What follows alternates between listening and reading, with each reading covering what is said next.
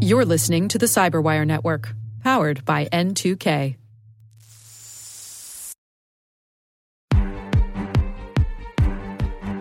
Welcome to Afternoon Cyber Tea with Ann Johnson, where we talk with some of the biggest security influencers in the industry about what is shaping the cyber landscape and what should be top of mind for the C suite and other key security decision makers. I'm Ann Johnson, and today we are talking about the rising volume and the complexity of cyber attacks, as well as diving into the mindset of the hackers behind them. With me today is Chris Wysopal, entrepreneur, computer security expert, and co-founder and CTO of Veracode in beautiful Burlington, Massachusetts. Chris is an expert in hacking, and his work focuses on developing solutions for source code security analysis. As one of the original software vulnerability researchers at the hack think tank called L0pht, way back in the 90s, Chris was the first to raise the alarm about insecure software. He is one of the authors of L0phtCrack, the Windows password auditing program, and the author of Netcat for Windows, an open source security tool. Chris, thank you so much for joining me today. Thanks, Ann. So, Chris, cyber attacks are now targeting everything from corporate intellectual property to critical infrastructure to even our democratic elections. Can we talk a little bit about the changing stakes of these hacks and just who the threat actors are? Can you sort them into a few categories in terms of what the actors are after and the types of attacks and how you think about them? Yeah, sure. To me, you know, things have changed over time as we've relied on software to do more and more. If you think about sort of the last 20 years, what software is being used for, um, it just becomes something that is easier and easier for attackers to either monetize or you know manipulate information to their end goals because just more and more targets. You know, when I started doing this, it was like it was like the government and banks in the 90s, and now it's really every single person, right? Every single business, whether it's a hospital or political dissident, the organizations and people are all dealing with software, right? They're dealing with with software and computers that have valuable data. You know, attackers have a lot of things to target. I think, you know, one of the major categories that has always been there is is the the criminal element from you know a a small few person operation to big organized crime. The criminal element is constantly trying to figure out how to monetize attacks. The big common one was credit cards or other PII that could be used for identity theft. But over time we've seen attacks use uh, ransomware techniques to monetize uh, hold people's data hostage until they pay you, or we see people installing crypto miners to use up people's uh, CPU power and electricity or you know cloud computing time in order to monetize so that that criminal element has has always been there but it's really grown over time. The other element, which is not totally new, but a little newer than the criminal element, I think, is the nation state attacker. We didn't really hear much about this back in 98 when I testified before the US Congress about the state of US government security. We were really thinking basically hacktivists, people who are hacking for fun or to send a message to the government, or of, of course, criminals who would steal all the PII or other valuable data the government might have.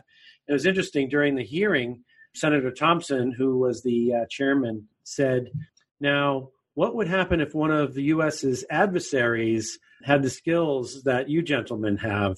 What would happen? And it was interesting because we thought about it and we said, you know, we really haven't thought a lot of, you know, hacking tools and techniques in the hand of a nation state, but that was back in 98. There might have been something going on, but it wasn't anything near the level today where we see countries like China and Russia, North Korea, Iran being pointed at as the perpetrators of of attacks, whether it's DDoSing banks, you know, embarrassing a movie studio, stealing valuable data from the Office of Management and Budget. It's the nation state attacker has really been another one on the rise. So now we have two things to look for. The, you know, the other category I guess I would put out there is that is the the, the hacktivist. And this kind of comes and goes. You know, I think we've all heard of Anonymous. And for a while, for a year or two, this group LulzSec was you know hacking sites just to poke fun at companies or to you know just send a, a political message. So I think those are the three categories that I think about when I think about attackers and you know what they're going after. But you know as a security professional i think it's really important that you need a baseline of security to start with before you even start thinking about what attackers would be going after me. And and so i think that becomes something that once you become good at basic security and you might have some sophisticated attackers then you can start thinking about the adversaries and how you would behave differently or secure your systems differently based on who you think your attackers are. So Chris, you said a lot and I just want to I want to maybe pull a few threads and go a little deeper. One of the things that you talked about and I've noticed in recent trends is we haven't heard as much of the hacktivists, right? As you said, they kind of come and go, those embarrassment type hackers.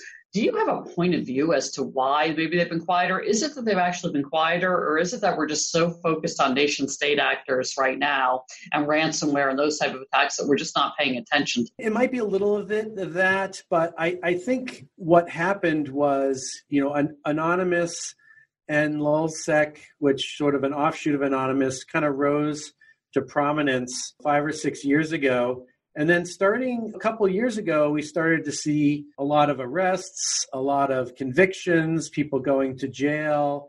And I, I think that put a chilling effect on it. I, I think when Anonymous first rose up, people felt like they were untouchable, you know, and they could hide their tracks. And the government law enforcement wasn't sophisticated enough to find them.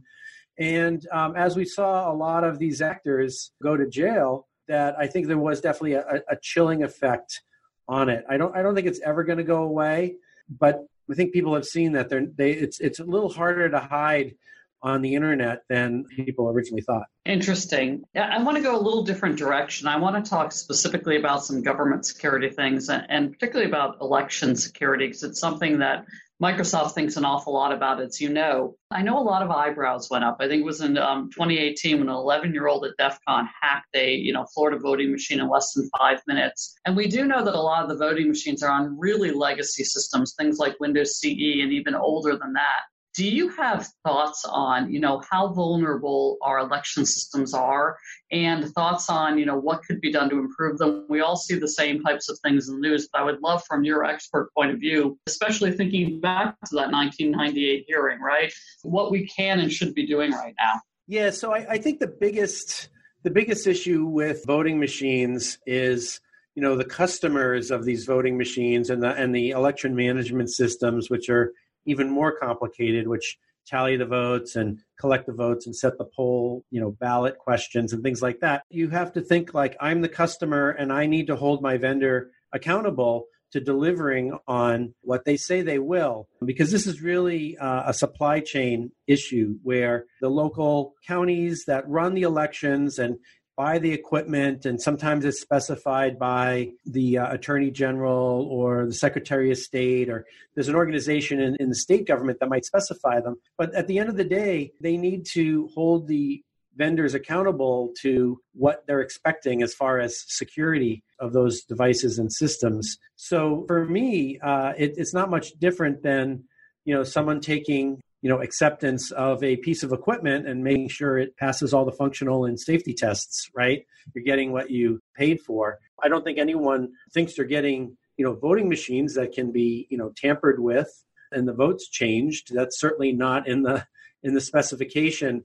So i i would say that the, the most important thing is for the, the customers of these machines to have third party independent testing and send those findings if there's any insecurities back to the vendors and say, we found this old vulnerability because you're using an old version of software on this device. I mean, some of these things they're still shipping with with old versions of software that have vulnerabilities in them, or they're not updating them. They're not they're not maintaining them. It's sort of a standard IT security problem. It's just it's all concentrated in these very important systems that we all know attackers are going for. So it's it's kind of a the perfect sort of petri dish for trying to figure out how to uh, purchase secure systems and, and, and maintain them in a secure manner. The thing that frustrates me about all this is it's all wrapped up in politics, right? That the people that are funding these things or putting standards in place, I see a lot of stuff going on that's not on the technical merits. It's basically people are posturing and trying to make points, political points, about election security and the need for it or the need to not worry about it or how to go about it you know that's frustrating as a security professional that that sort of the political concerns overwhelm the technical issues so things just things just don't get done. Yeah no and I, I, by the way i'm right there with you and i think that takes us into a couple places to talk deeper about two things um, and let's talk about them separately. One is the ransomware attacks against state and local government agencies and and things like technical debt and systems. Would love to have your thoughts around that. And then the other thing would be infrastructure security but let's talk about ransomware a little bit. And you know state and local governments in my experience are ill equipped right? Because they have a lot of technical debt. They don't always have the right funding mechanisms and they have a hard time recovering. So again, you know, proactive advice for them, you know, how, how can we reduce the amount of ransomware attacks we're seeing and make it so it's expensive for those actors to launch those attacks? Uh, you know, I almost brought that up as something that makes worries me about, you know, the, the, the election systems is if ransomware is that easy for state and local government, wait a minute those are the people that are and the organizations that are running the, the voting equipment yeah it's a bad it's a bad indicator right, of, of, of what we should expect. You know, when you see ransomware running so rampant and even, you know, major cities like Baltimore and, and Atlanta, you have to really realize that the attackers are just going for the, the easiest targets, right? The, the, the whole idea is what which target can I get the most money out of for the easiest effort, right? That's that's constantly the calculation that's going on in the the ransomware actor's head, right? They've exposed that our cities and towns and, and states are really ill equipped and to uh, really secure their systems once they have a serious attacker. They their sort of their threat model was, you know, who's going to attack a small city? Who's going to attack a hospital or a public school system, right? And I think a lot of justification for not spending on security is why would anyone attack me?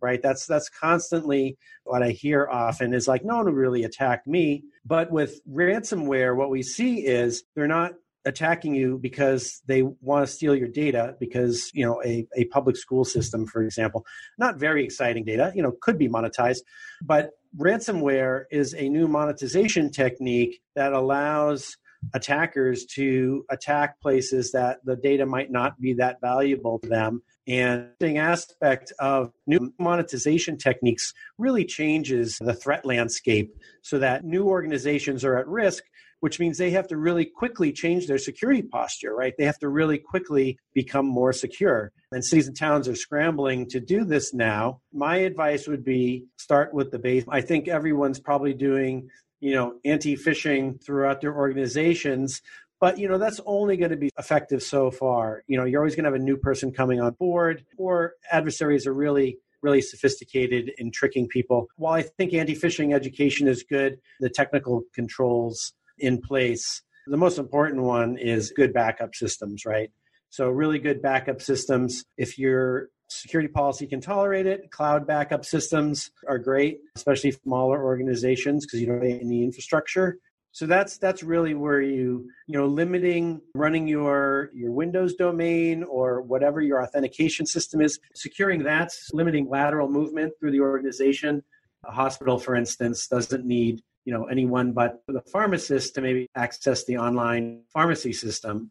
But if every nurse's station can access that, someone's tricked into clicking on something, well, all of a sudden your hospital's pharmacy is shut down. So, you know, compartmentalizing information and good backups, I think, is is really the the key places to start. I guess the third factor, authentication, that's not going to work in all cases, but especially for the higher risk activities, you know, people in your finance department, things like that, you you want to certainly for your system administrators, you want them to using uh, two factor, even if you can't roll it out to every user of your system. We're going to wrap, but I want to ask you a question as we wrap. So I saw, and you may may have, I assume you saw this, but it was over the holiday that DHS announced recently that they're going to be having a mandatory vulnerability disclosure for different federal agencies and some sharing. Have you taken a look at that initial announcement? Do you have any thoughts about how that's all going to help us as a security community be better? Yes, I'm very excited about this actually because a lot of commercial organizations have vulnerability disclosure policies or coordinated disclosure policies, but it's far and few between in the government.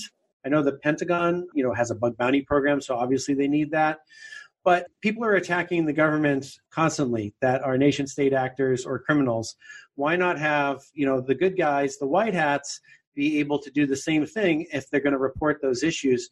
But I think the white hats are really afraid to say attack DHS and look for vulnerabilities because now it seems like you could potentially be committing crimes against people with lots of legal resources. So I, I, think especially because you know sort of being a white hat is something that there's a much bigger chilling effect around that the I, I'm, I'm very excited that DHS and just the federal government in general might be having some standardized disclosure policies where they're just making it clear that um, it, it's okay to report coordinated vulnerability disclosure just being a standard organization that's connected to agree on. If the government is doing it, it'll just kind of push that along. So um, hopefully, a few years from now, it'll just be something that everyone just does matter of factly. Well, Chris, I appreciate you joining us today. Um, is there any final thought you have for the audience? Um, anything you want to make sure that people leave here with? Yeah, I think I touched on it a little bit. You know, supply chain security is really an important lever to securing the entire ecosystem. And I think the best way for us to sort of make, you know, software and hardware more secure in general is customers that have buying power like the federal government or big customers to you know require their vendors or their service providers to meet certain levels of security and write that into contracts and make that happen. And I think that's the thing that can really make a difference going into the future so that we all sort of live in a more secure world. Thank you so much. Have a fantastic day and stay warm up there in the Northeast. Thanks, Ann. This has been fun. Thank you so much to our audience for listening in. Please join us again next time on Afternoon Cyber Tea please subscribe to Afternoon Cyber Tea on Apple Podcasts and Podcast One so you don't miss an episode. Make sure you rate and review the show on Apple Podcasts and tell your friends. Thank you for listening and join us next time for a new episode of Afternoon Cyber Tea with Ann Johnson of Microsoft. This week on the Microsoft Threat Intelligence Podcast, join us as we dig deep into the XZ backdoor with its finder, Andreas Freund, and senior security researcher Thomas Roccia. Be sure to listen in and follow us at msthreatintelpodcast.com or wherever you get your favorite podcasts.